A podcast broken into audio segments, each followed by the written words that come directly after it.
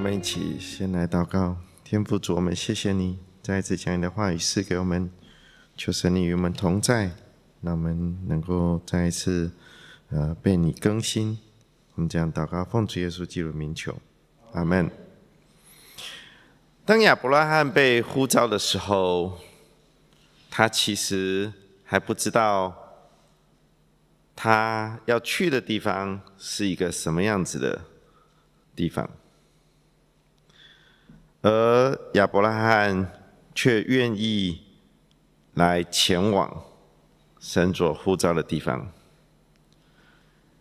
这是信心的表现。刚刚我们在唱诗歌，那加给我力量的，凡事都能做。他说：“信是未曾看见，依然仰望十架。”的确是信心。在希伯来书十一章一到三节里面，就是这样告诉我们：信就是所望之事的实地，是未见之事的确据。我再讲一遍：信就是所望之事的实底，是未见之事的切据。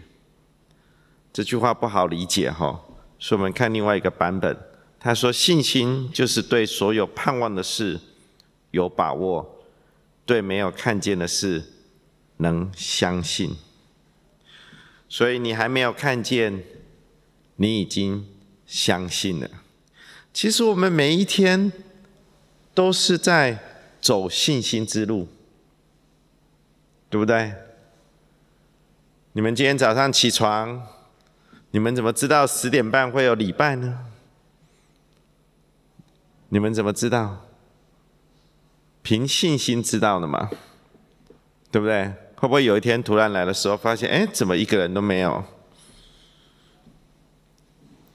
因为你还没有看见，但是你知道，所以这是对所盼望的事情还没有来到，但是我们有把握，我们没有看见的事情。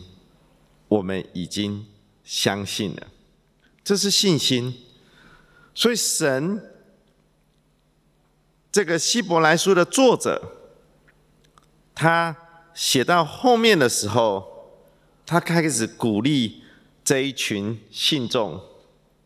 他说：“你们也要拥有这个信心，而这个信心在历代的呃这一些。”啊，圣经里面都已经有很多人，他们展现出这个信心出来。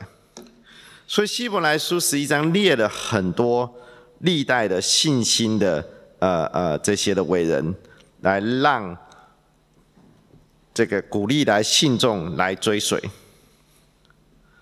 而你看亚伯拉罕，他因着信，他蒙召的时候，他就去了。这里有一个动作非常的重要，就是顺服。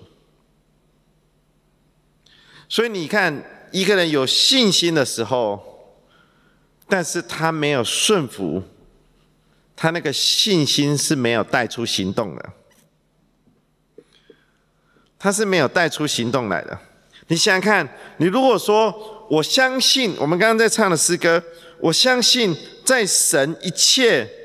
没有难成的事，你相信了。但是当低谷风浪来到你的生命的当中的时候，你是不是依旧相信？那个是顺服的行动，就会让我们看出来，我们是否依旧相信神在掌权。风浪或低谷，主的平安是不是依旧在我们的心中？所以亚伯兰也是如此。亚伯兰他往异地去的时候，他本来是住楼房，今天他要去的地方只能住帐篷。对他来说，是不是一个很大的挑战？他不是从一个贫穷的地方，去到一个富有的地方，或者是去到一个比较进步的地方，他是从一个本身他已经居住在一个富有的地方，他身边还有很多的亲朋好友都在同一个地区，他却要前往去一个他不熟悉的地方，是好像做客的地方，是要住帐篷的地方，为什么？因为神给他的应许，让他知道以后他的后裔会像天上的星星那么多。天上的星星很多，但是你摸不着。而且那时候亚伯拉罕还没有儿子。最重要的是，他的老婆年纪已经很大，已经过了生育的。年纪了，怎么能够接受呢？怎么接受？只能凭信心来领受，对不对？所以信心接受了以后，亚伯拉罕有没有顺服？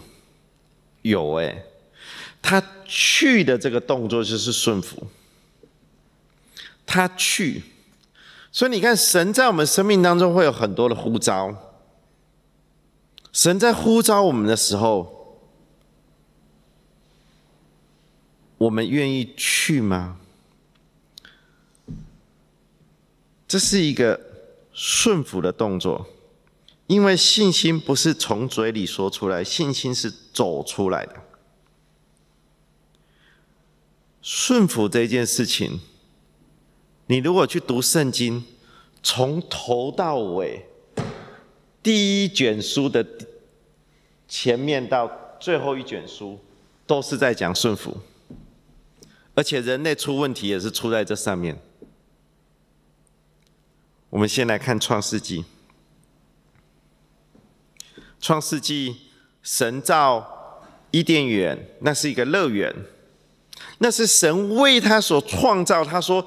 一切创造都是美好的，神要把人摆在这个地方，那是一个像天堂的地方。神给亚当第一个吩咐是什么？园中各样树上的果子你可以随意吃，只是分别善恶树上的果子你不可吃，因为你吃的日子必定死。我要知道一个人有没有顺服。最好的方法是什么？是给你一个试炼，给你一个命令。你看，你对小孩子有没有信心？不知道，不要去碰火炉，对不对？不要碰火炉。你跟他讲了，他会不会去碰？他可能会去碰哦。我以前小时候也去碰过。我去碰那个电电那个电蚊电蚊子那个，因为我觉得我对我自己有信心，我觉得不会被电到，我就去碰一下。从此以后我就知道那是电，一样的嘛，也是一样的嘛。你知不知道小孩子对你说的话会不会顺服？看他有没有真实的去做就知道了。所以你看，神创造人。人愿不愿意顺服神？神给人很大的自由意志，完全的自由意志，你可以来决定你要不要顺服。我不要你是被逼着顺服的，你是自愿的。所以你看，当神这样说的时候，亚当并没有遵行。所以当罪在这世界上得势的时候，它就造成了毁灭。你知道罪怎么来的？罪就是不顺服。罪的原因就是我们不愿意顺服，所以罪就在我们身上有力量。所以亚当就有了这个不顺服的本性，于是他的后代就成了悖逆之子。所以，人的生命顺服是一个必须的事情。你说，圣经一开头就是因为不顺服，罪来到了世上。圣经的结束有没有谈到顺服？有。启示录告诉我们：看呐，我必快来，凡遵守这书上预言的，有福了。这是不是顺服？顺服才能遵守。启示录二十二章，这是圣经最后一卷书。他说：那些洗净自己衣服的，有福了，可得权柄，能到生命树那里，也能从门进城。衣服自己能洁净吗？不是，靠什么？靠主耶稣基督的宝血来洗净。神要洗净我们的衣服，要更新我们的行为，条件是什么？条件是信心的顺服。我们是因信称义，对不对？我们因相信主耶稣基督，所以主耶稣基督的宝血在我们身上有功效。信如果没有带着顺服，你的信就是没有行为，你的信心就是死的。所以信是带着顺服的，而当我们愿意顺服的时候，我们就在主耶稣基督里，就是新造的人，旧事已过，都变成新了。所以圣经从头到尾，从我们在伊甸园，我们失去了这个乐园，到启示录告诉我们，我们会重新获得这个乐园。神的律法有没有变？神的律法从来没有改变过。所以我们要能够得着这永生的生命树的这所带来的这个生命，条件是什么？顺服。不顺服的时候，生命的树的路就被关掉了。所以从起头到结束，顺服啊，不顺服要变到顺服，这中间需要有十字架，因为我们自己做不到。我们要是做得到的话，我们早就做到了。我们从起初的时候，亚当就失败了。我们做不到。神要我们顺服，但是神有一个方法来帮助我们顺服，那就是十字架。神到神的儿子道成肉身来到世上，成为什么？成为我们的样式，来成为一个顺服的榜样。所以你会看见。这些历代的信心的伟人，他们都不是完美的哦。他们虽然在生命的当中的某一个时期是有信心的，但是他们不是完美。亚伯拉罕是完美的吗？他非常的不完美。我必须很诚实的说，你在读创世纪，你发现亚伯拉罕有时候还蛮夸张的。他去埃及不认他的老婆，差一点他的老婆被法老王给给给取走。你敢不认你的老婆吗？是不是很夸张？所以他不完美，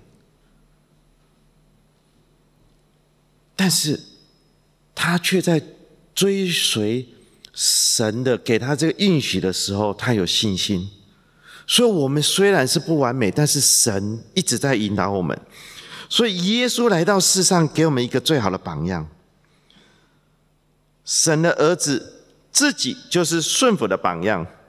我们失去是从不顺服、从悖逆开始，那救恩也得要从顺服开始。救恩是耶稣基督从十字架所带来的，他来到世上，他是不是一个顺服的人？是了，是的。罗马书。啊，这个腓利比书告诉我们，既有人的样式的指耶稣，就自己卑微，存心顺服，以至于死，且死在十字架上。所以，整个耶稣在世上的事工，就是一个顺服的事工。他有荣耀，他有全能，但是他却愿意卑微顺服。为什么？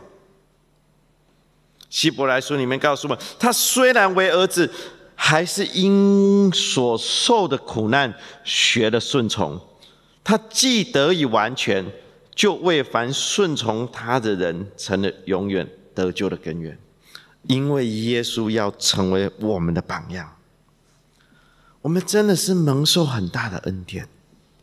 主耶稣来到世上是顺服父，他说：“父的旨意就是我的旨意，不是我自己的意思，是父要我如此做，我就愿意顺服来做。”中间有没有征战？有，有很多的征战。因为耶稣既是完全的神，也是完全的人，他在人的部分跟我们一样，有有着各式各样的诱惑在当中，他也有征战，他也有挣扎，他知道十字架是一个苦难的路，但是他却愿意顺服来走，以至于死。所以你会发现，不论是起初。创世的伊甸园，或者是在这个加略山的十字架，一直到最后神所为他儿女所预备的天堂，都带出来同一个讯息。这个讯息是什么？就是神要我们做的，从起头要做的事到最后要做的事情。就是顺服，信心的顺服。所以信心的顺服应该是要成为我们生活的原则。它不是偶尔顺服，不是一段时间的顺服，是我们一生的一个一个精神。耶稣说。因为我从天上降下来，不是按自己的意思来行，乃是按那差我来者的意思行。所以，神的话语重不重要？非常的重要。你顺服神，你一定会顺服神的话语里面所教导的。所以，神的话语很重要。为什么？因为我们顺服圣经是说神所启示的。凡遵行我天父旨意的人，这是耶稣说的，就是我的弟兄姐妹和母亲了。我们上礼拜有一个姐妹，她住院了，她是临时住院的，她在澳洲没有一个亲人，儿子女儿都在国内。但是他在医院的时候，他的邻居是一个姐妹，是一个基督徒。从他进医院到他离开医院，这姐妹每天都去看他。我跟 Sophie 去医院看他，他跟我说：“有弟兄姐妹们真好。”就像家人一样，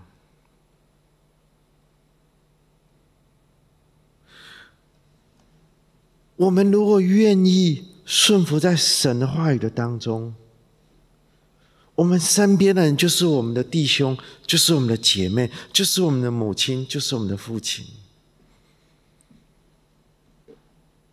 这是顺服带出来的结果。顺服是一个喜乐。神希望我们有喜乐的心，但是我们要有喜乐，我们一定是一个清心的人，一定是一个看得见神的人。我们不会随便去妥协，跟罪做一个妥协，因为罪会把我们的喜乐带走。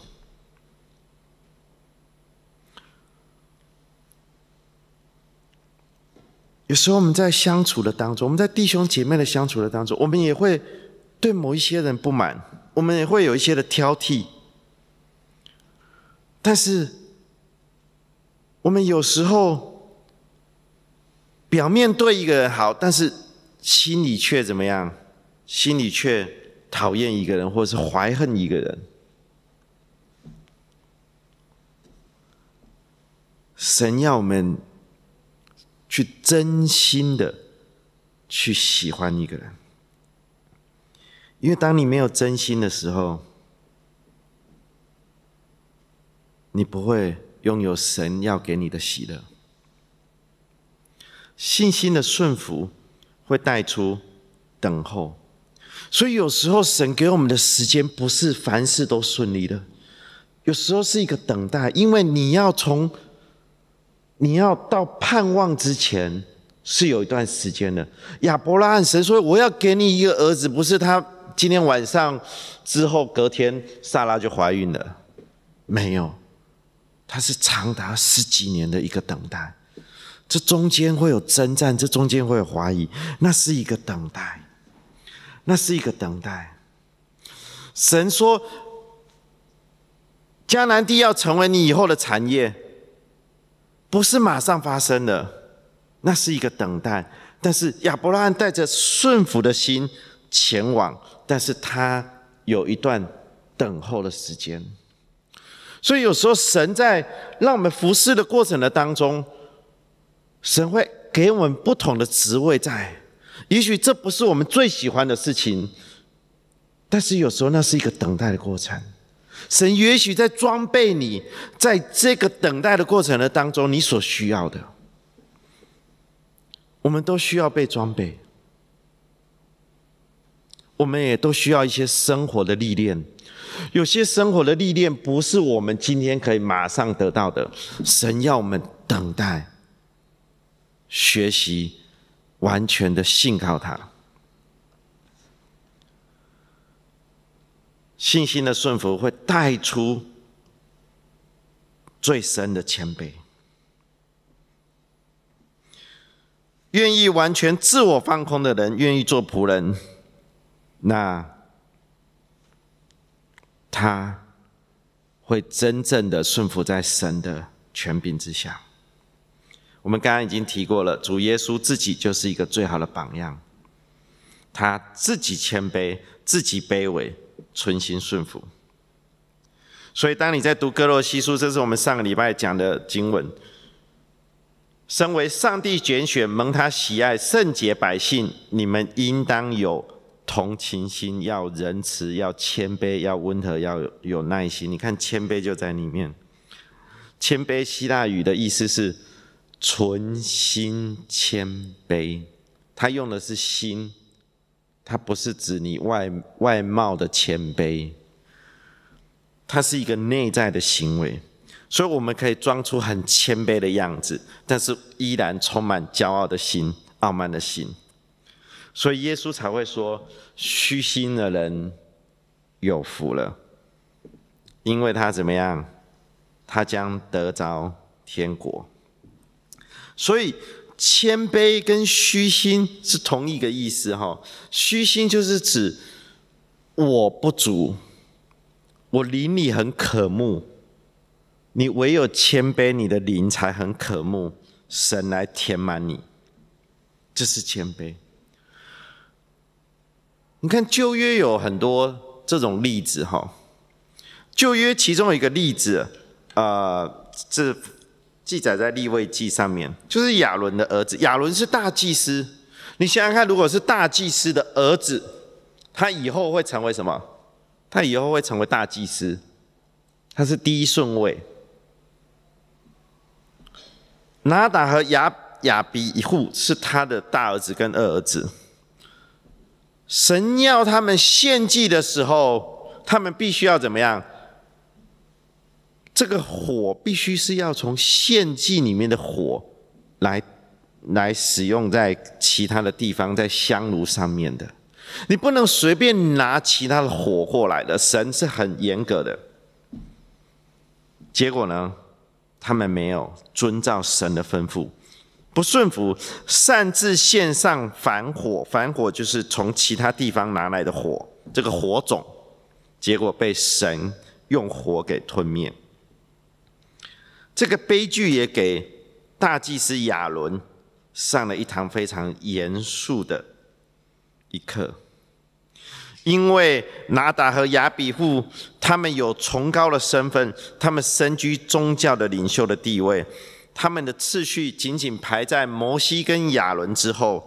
他们也曾经在西乃山上面见证过神，看见神的荣耀，如同大火吞没山顶一般的荣耀，但是。他们不愿意顺服，所以神往往在他启示的初期的时候，会用很严格的方式。这是其中一例，新约还也有一例。信心的顺服是蒙福的源头。所以在读《生命记》的时候，摩西老年即将要离开这世界的时候。他对着这一群以色列的百姓，是新的一代的这些以色列的百姓，他苦口婆心的告诉他们：你若留意听从耶和华你神的话，谨守遵行他一切的诫命，就是我今日吩咐你的，他必使你超乎天下万民之上。你若听从耶和华你上帝的话，这以下的福必追随你，临到。你身上，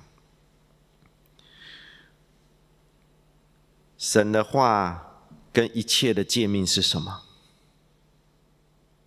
什么是神的话？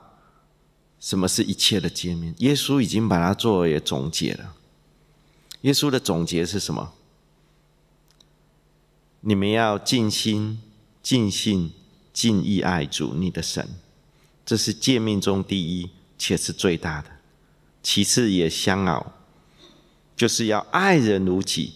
这两条诫命是律法和先知一切道理的总纲。所以神要我们顺服。当我们顺服的时候，我们会去爱神。我们每一次来到教会的当中，我们看见弟兄姐妹们，我们会去爱他们。这个爱是发自内心的，我们需要被操练。我们有时候不会马上有这个爱在当中，神会帮助我们，神会给我们机会，让我们去关心，让我们去探访，让我们的生命彼此相连接。这次姐妹生病，有很多人带导。有很多人关心，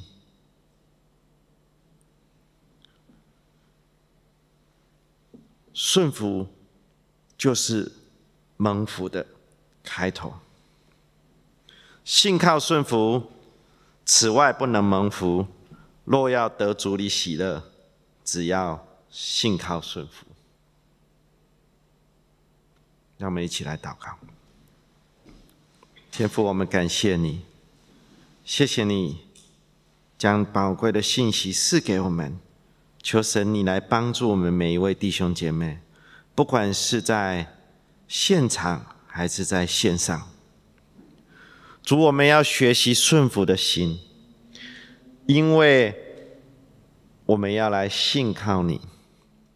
但是主，我们有时候我们信心不足，求神你加添我们信心，让我们能够真实的。活出你的呼召，在我们的生命的当中，那我们愿意勇敢的踏出这一步。主啊，虽然盼望我们还没有看见，但是我们愿意相信，愿意顺服。感谢赞美主，我们这样祷告，这是奉主耶稣基督名求，阿门。